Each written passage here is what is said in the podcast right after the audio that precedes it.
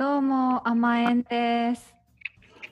この番組は心地よい音とはを大切にしている音楽の仲間3人私たち甘えんが毎週末に更新しているポッドキャストです。よろしくお願いします。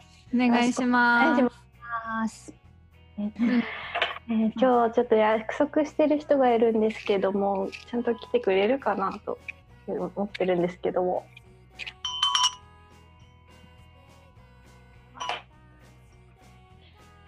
どうぞあ、すみません、お待たせしました。そうです。ユームラウトってバンドのギタリストやっています。えー、キズさんです。よろしくお願いします。よろしくおお願いしお願いします。ます。キズさんは大学の先輩なんですけれども、今回来てくれるということで、よろしくお願いします。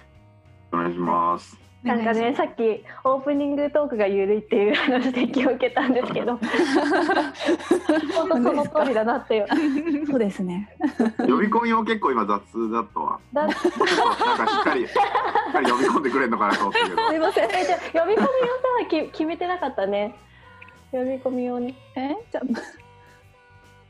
じゃあもう一回やる。あ、じゃあもう一回やり直そうか。大丈夫ですよ。大丈夫ですよ。全然、全然大丈夫。大丈夫ですか？大丈夫です。水さんも優しくなった感じがしますね。はい、毎回優しいよね。優しい。毎回やさ優しいんだよね。うん。そう優しいさゆえに言ってくれるんですね。ということで、えっ、とキズさんはですね、えっと私たちの、えー、2014年撮った甘えの喜びというアルバムをですね撮ってくれた人なんですね。でこのラジオでも最後の方に曲かけてるんですけど、その曲たちを撮ってくれた人がこのキズさんという方なんですがあ、そうですね。えー、秋津さんがあの、はい、えっ、と甘えんの喜びをね、うん結構曲数も多いのに、うんえーエンジニアをしてくださって、うんうん いや、本当にね、ね何にも分かんなかったからさ、結構。う多ん分。本来のレコーディングだったら。自分たちで。まず準備してくるんだろうところから多分キズさんはいろいろ教えてくれたんじゃないかなという思いながら本当にスタジオでうんスタジオとうんキズさん家でレコーディングしてそうやりましたねなん。かねあと、キズさんの家でミックスしようっていう話になって行ったらカレー作ってくれてた時あったよね優しいよあね。ああったかなあったかも。あ、そうそう。覚えてる、うんうん私はね、うんおかしいな。逆にそう鍋作った時もあったね。あった鍋作っねた。ねうんうん鍋ったはねキズさんちといえば鍋はねそうそうそう、キズさん家でね、レタス入れてね、なんか美味しかった。レタスの鍋？レタスを白菜の代わりにレタスは結構うまいんだって言って、そうなんだって知らなかった。レタス鍋？あそうなんですね。あそうだからスタジオで撮ってあとはキズさん家でえっ、とミックスだったりとかうん、歌取りだったりとかうん、っていうのをやってくれましたよね。うんやってくれました。うんや。うんうんうんうん。そうそう。で、やりましたよね。はい、やりました。でね、キズさんは私たちの大学の先輩だから、うん、ね、あの普通にそう。レコーディングだけじゃなくてサークルでも一緒にね、時々バンドをやったり。そうだね。そうそうそうキズさんいろいろやってましたよね。サークルの中で。キズさんソロもやってるし、うんバンドもやってるけど。うんえーあの時ってキズさん週何ぐらいスタジオ入ってたんですか？どうだろう。その学祭みたいな、そのうん、いっぱいライブできる時。うん。だからなんかああいう時にその自分のバンドはこれだからそれ以外やんないっていうのが結構なんか俺もったいないなと思うタイプで、うん、うん、うんうん。うんそのせっかくその3日間でなんだ40組ぐらいバンドが出てライブやるイベントなのうんに1回しか出ないってすごいもったいない気がしてたので、うん、しょうもないのでもいいからとにかくバンドを組むっていうのを やっててはい学祭は本当10バンドぐらいやってたすごい。さんすましたごいいっぱいいたもん。出てましたよね。うん出てた出てた。その原音っていう作とあとライツっていう作と、うんまあ、両方であの5バンド5バンドとかやってうんその時学祭シーズンは本当その直近1ヶ月は毎日スタジオ入るみたいな感じうーん。毎日レベルですよね、本当そうなってくると。すうん、ごい体力だなと思う。でもやっぱ面白い大体そのやってたのって全部オリジナルだったから全部聞こえなきゃいけそうない、ですよね。そう、それがね、またすごい。だけど。そうそう。そうなんです。なんか私が一番こうなんか印象に残ってるのはもう一人の先輩とあのエフェクターのああもうめっちゃ何個何個つなげてんだろうっていうぐらいつなげてお店みたいになって やってる。なんとか楽器店っていう名前ですよねあれ。あの石橋石橋楽器。なんとか店。西荻窪店みたいな。みそうそうそうそうフェクターをつなげまくってそれでループさせまくってみたいなやってのをやってたりとかして、面白かったですよね。当時はブライアン・イーノっていうそのうんうんアンビエントっていう環境音楽の第一人者がいるんだけど、まあその人がすごい好きであ、そうだったんですうね。ん。ライアンいいの好きだったんだ。ねそうそうそれ初めて聞いたかもしれない。うん。意外と初めて聞いたかも。うん。もともとまあポストロックがすごい好きでそのレディオヘッドとかう。うんんうん。エフェクターがシュワーって言ってるのがかっこいいってなってるので、うんその一緒にやってたあっちゃんっていうのとまあ仲良くなって、うんううんさん。うんでお互いとどんな変な音が出せるか勝負みたいな感じになってきたへえ、はいはい。こういうのとこういうのつなげたらなんかやべえ音出たみたいなのを二人でずっとやってもうやろうよっつってバンドやってたうんなるほど。そう。いいキですねズさんといえば結構エフェクターを大量に持ってるっていう、めちゃくちゃ詳しい、うん機材にめちゃくちゃ詳しいイメージゃありましたね。見ましたね。うん。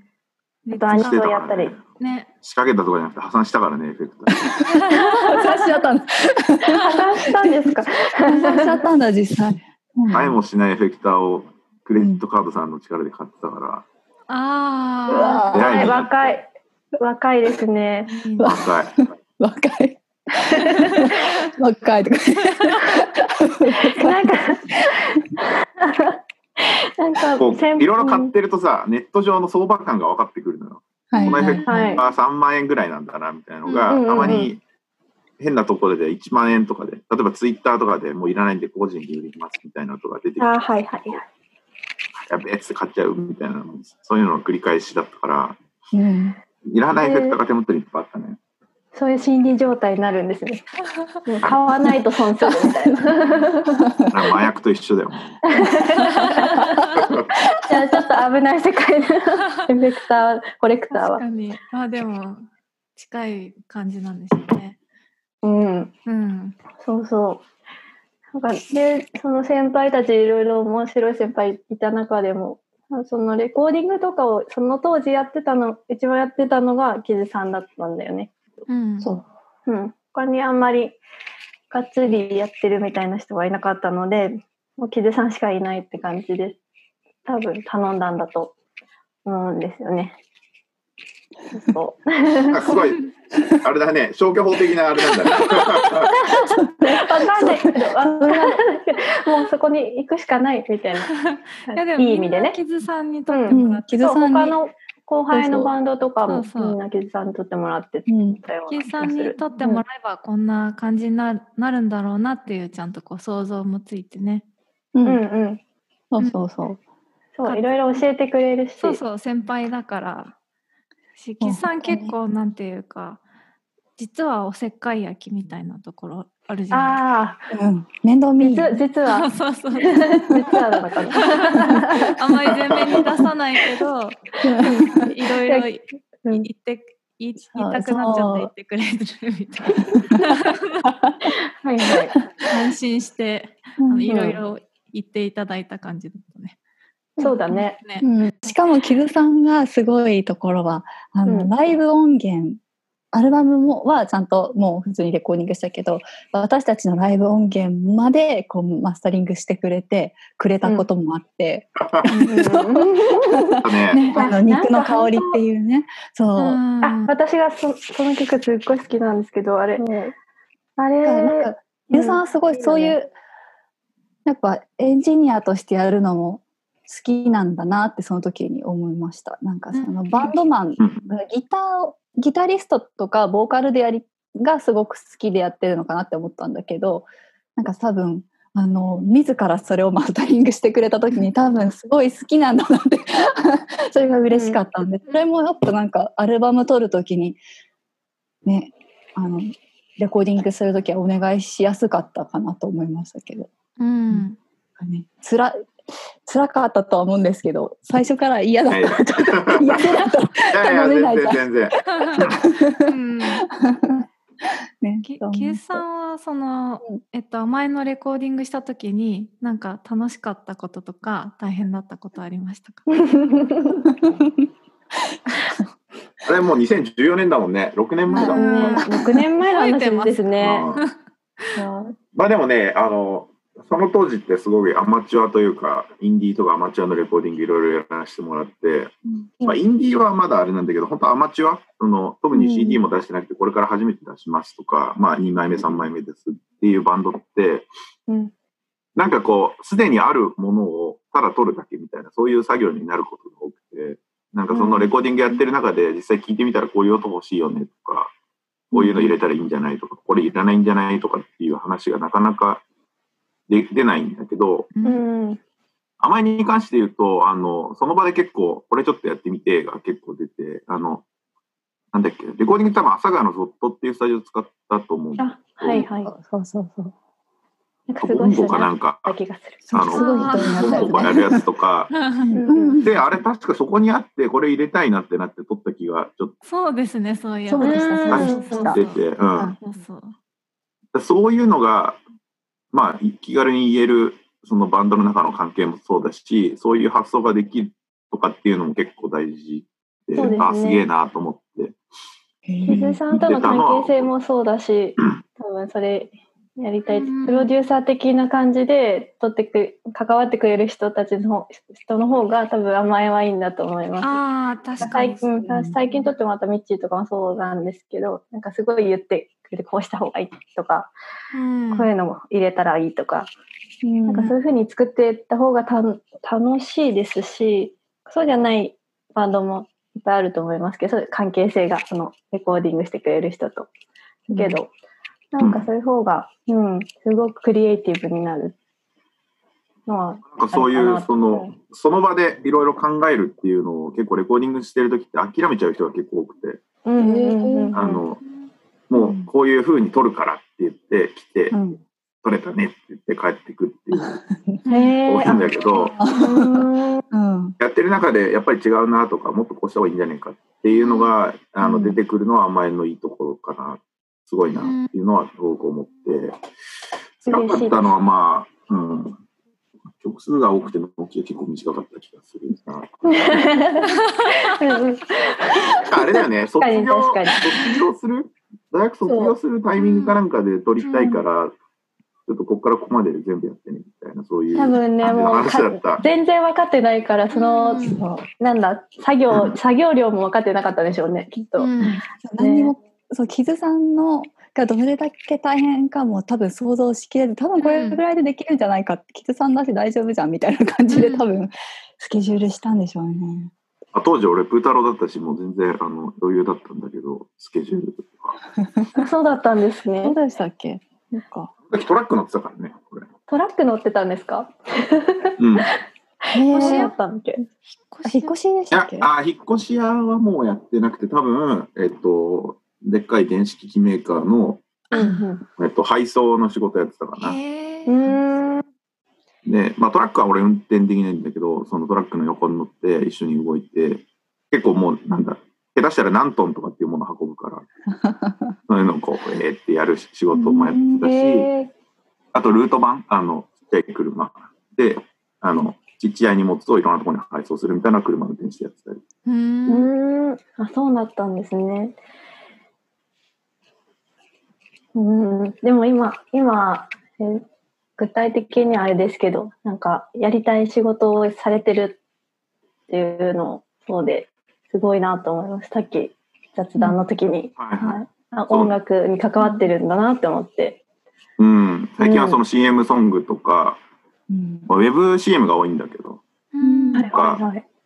なんか企業のテーマソングみたいなのを作る。うーん、あ、キイさんが作ってるんですね。そうそうそう。うんみたいなことをうんうん。あの、最初は営業して、もうなんか、キャラクター使ってなんかやりませんか？っていうのは得意な会社に今いるんだけど、はいはいうんね、キャラクター作ったらやっぱ歌でしょ？で、歌作りませんか？っていう営業して、え、そ作ろこ、っはいかはい。歌作ろっかってなったら、あ、わかりました。じゃあ、ちゃんとしたアーティスト用意しますねって俺が作ってっていう。すごい。すごいですね。曲はキズさんがもう歌ってるんですか？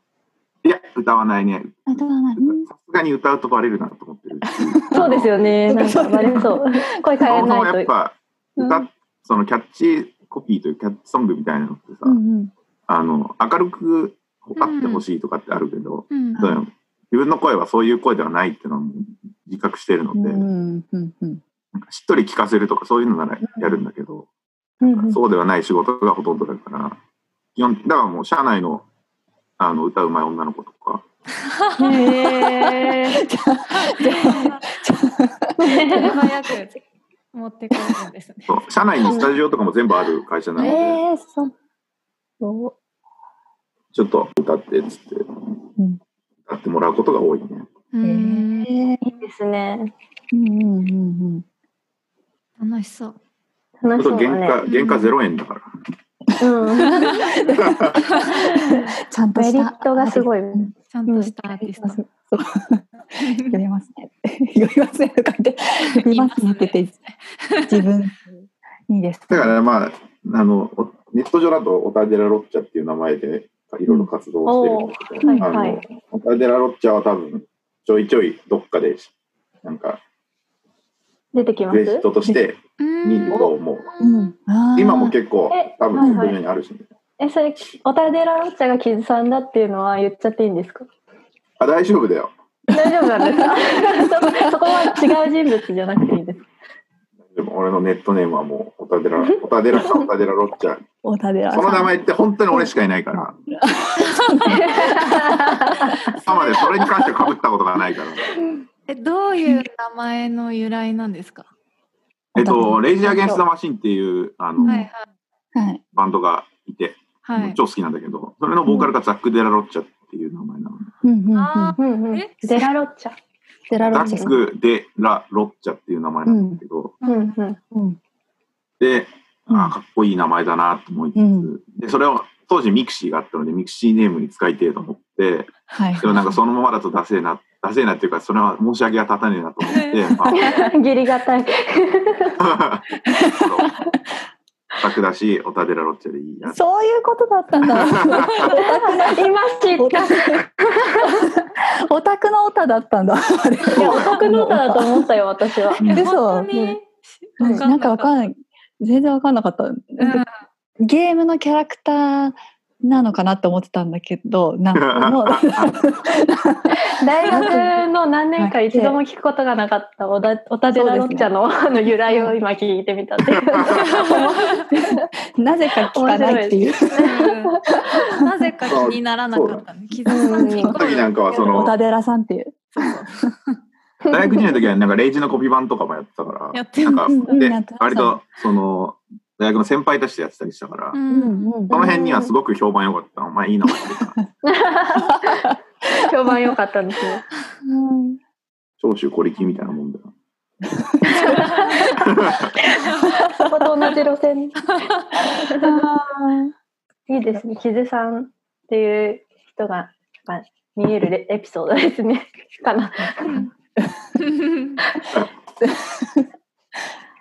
いやーあとはあれですね、ユームラウトっていうバンドがあるんですけども、ユームラウトについてすごい聞きたい、改めてなんか聞きたいなってうん思ってるんですけども、ユームラートって、うん。ユームラートってこういろんなじ時代があるじゃないですか、編成が。うん。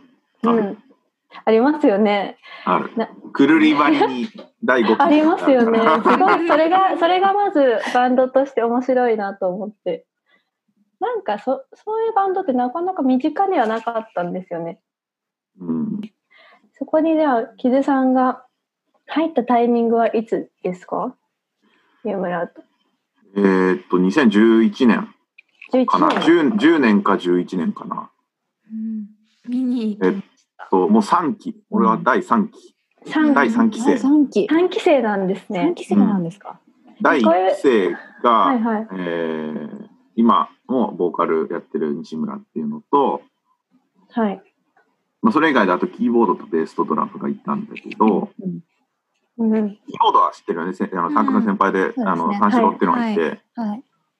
で、まあその、あとベースとドラムうんがいて、4人で組んで、で、ベースが抜けて、ベース変わって、うんうんで、その人も抜けるってなった時に、うん。あの、当時俺が超好きだったパイオニアってバンドのベースがユームラートに入るって話を聞いて、あはい。で、はい。俺はユームラート全然興味なかったんだけど、そのパイオニアのベースあと一緒にバンドやりたかったから、うん。あそうなんですーか。そういうことだったんだ。そうんですそうそっち入るなら俺も入れてってうん、なんかオーディションじゃないけど、そのスタジオ入って一緒にやって、あ、じゃあ入るかってなっえて、ー。入ったと。はいはい。まあ、あの、菅野くんって言うんだけど、あの、加野さん。菅野先生、菅はい。野先生、うん。菅野先生、大先生。うん。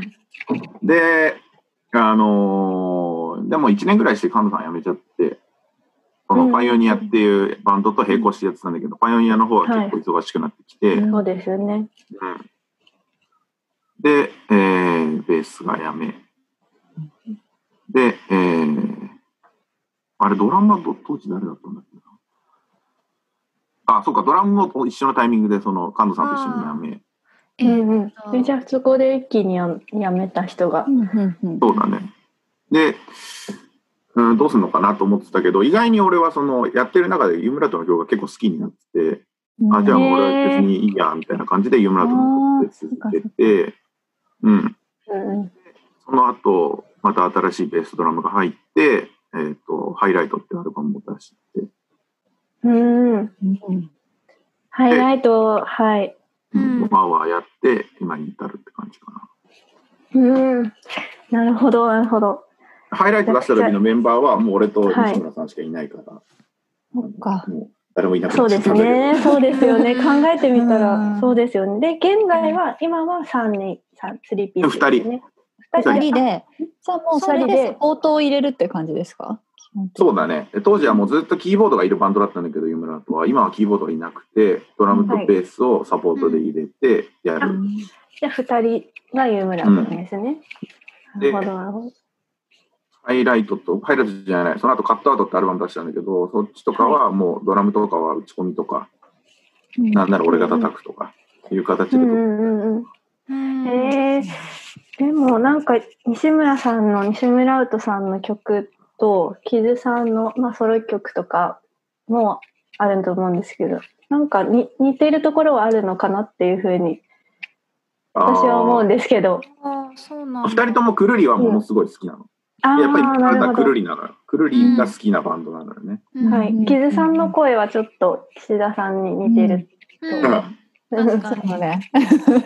それ意識意識するんですか、意識してるわけじゃない。意識。してない。意識してるのは、意識してるっていうか好きなのは、あの、バックホーンってバンドの山田っていうボーカあ、ルがはい。バックホン好きですよね。キズさんとサークルで絶対やる曲。皆さんご存知のミルクですね。そうそうそうそう。はい。あれ何回も、あ何回も聞いたけど、うん毎回いいなって思ったよ。合宿でね聞くの絶対。合宿で聞く。学祭でも聞く。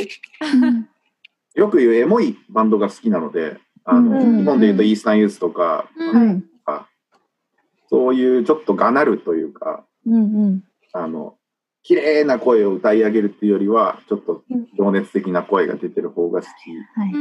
そうですね。うんうん。くるりは最近ちょっとそういうのあんまなくなってきた気がしてるんだけど、昔とかは結構うん金切り声みたいな感じでそうですよね。うんそうですね最近はちょっとうんやっぱり西村さんも俺もそこは好きだから、うん多分、ルーツは近いとか思ってる。歌い方がそうですね。確かに有村とも。うん。うんでやってるうちに曲が好きになってたってことなんですね。うんそうそう。うーんち。ょっと熱い感じのギターがうん。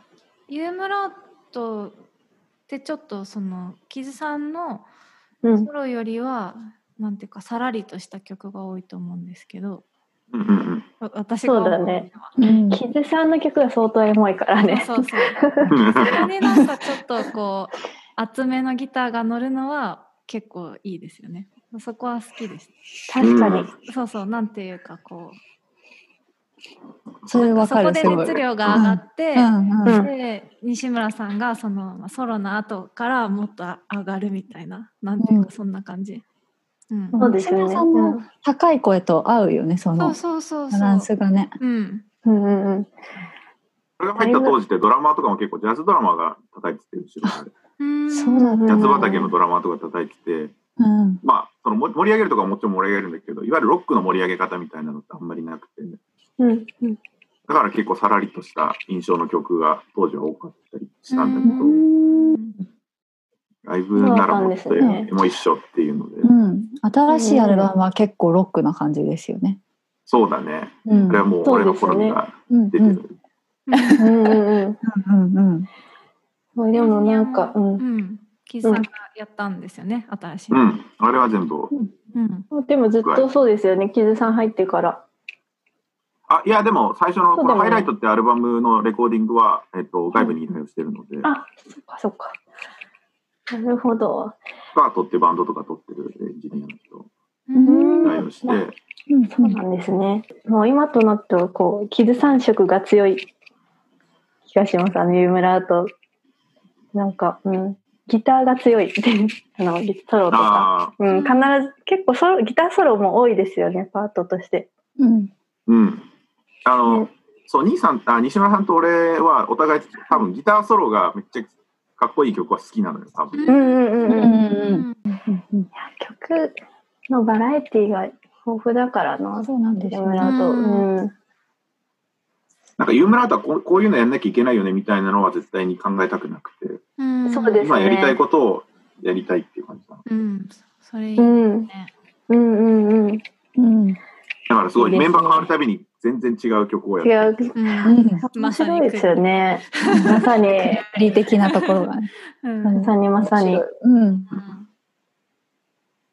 そう、これとかね、あとは、この、ユームラーと懐かしい、あ懐かしい、懐かしい。すごい持ってんね。春ノート。これは春ノートという。あのこれは CDR ですよね。うん、CDR これね。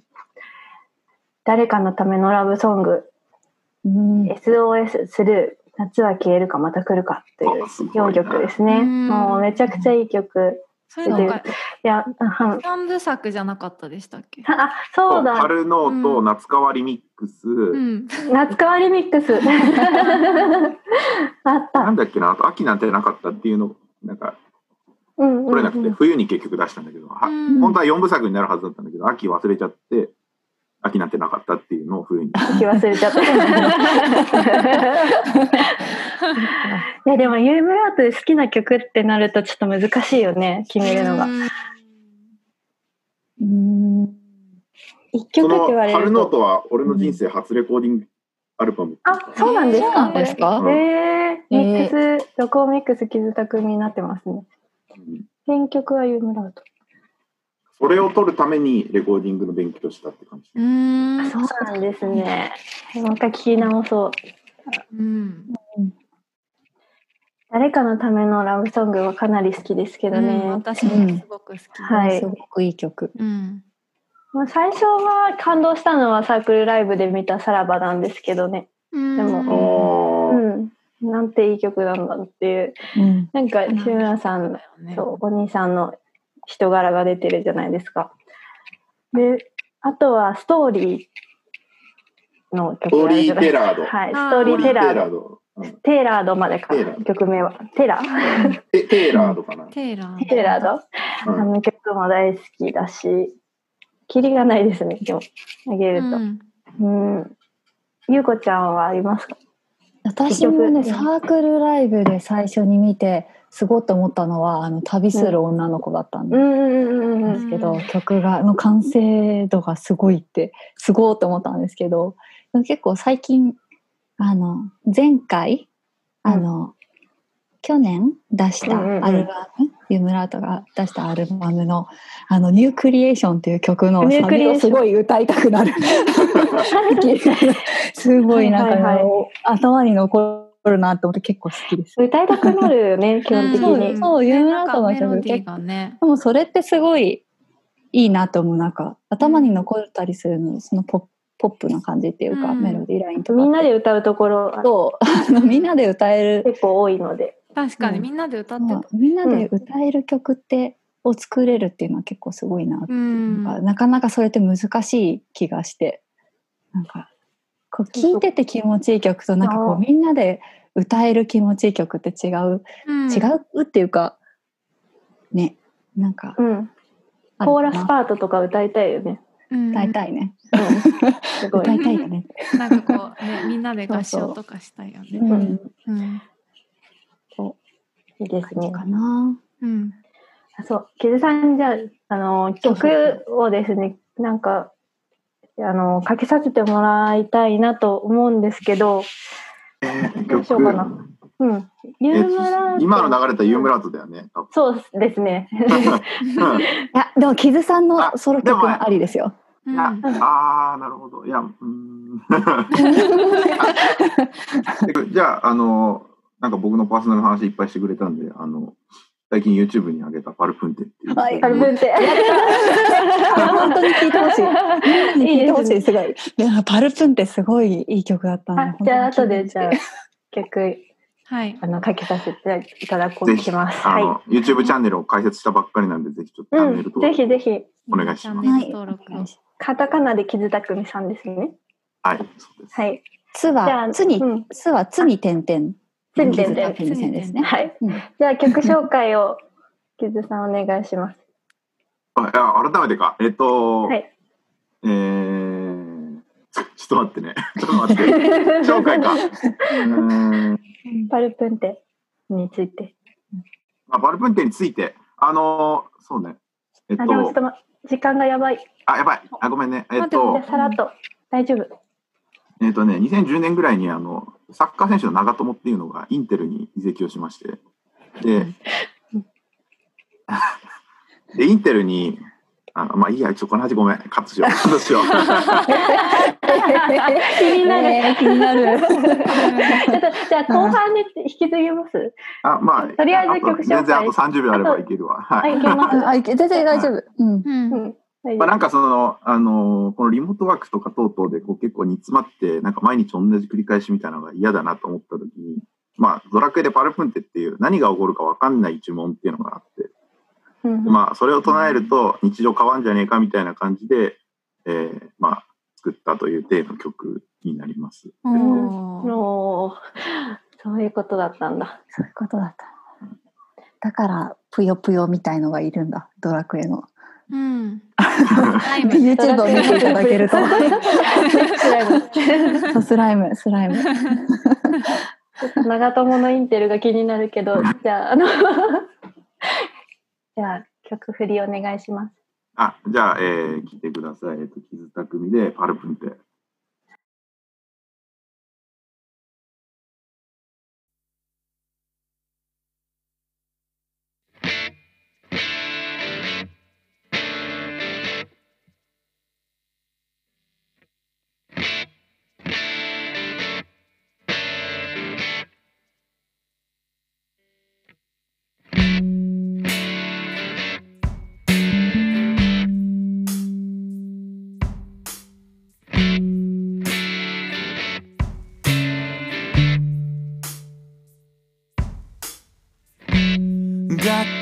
させてごめんね。難しいことはわからないんだ。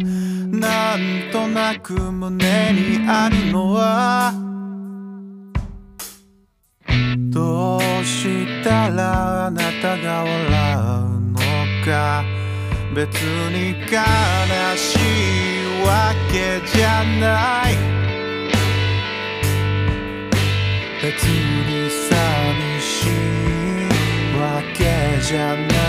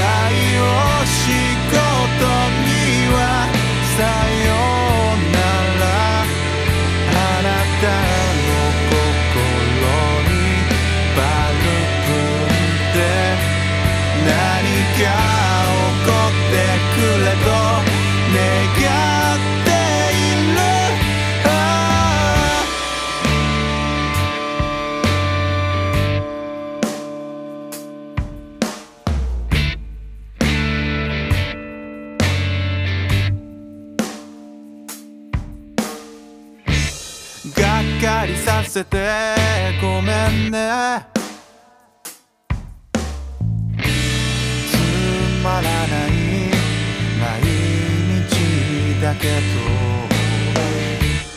きっと僕ら夢の中でどこへだって進める。別に悲しいわけじゃない。別に寂しいわけじゃない。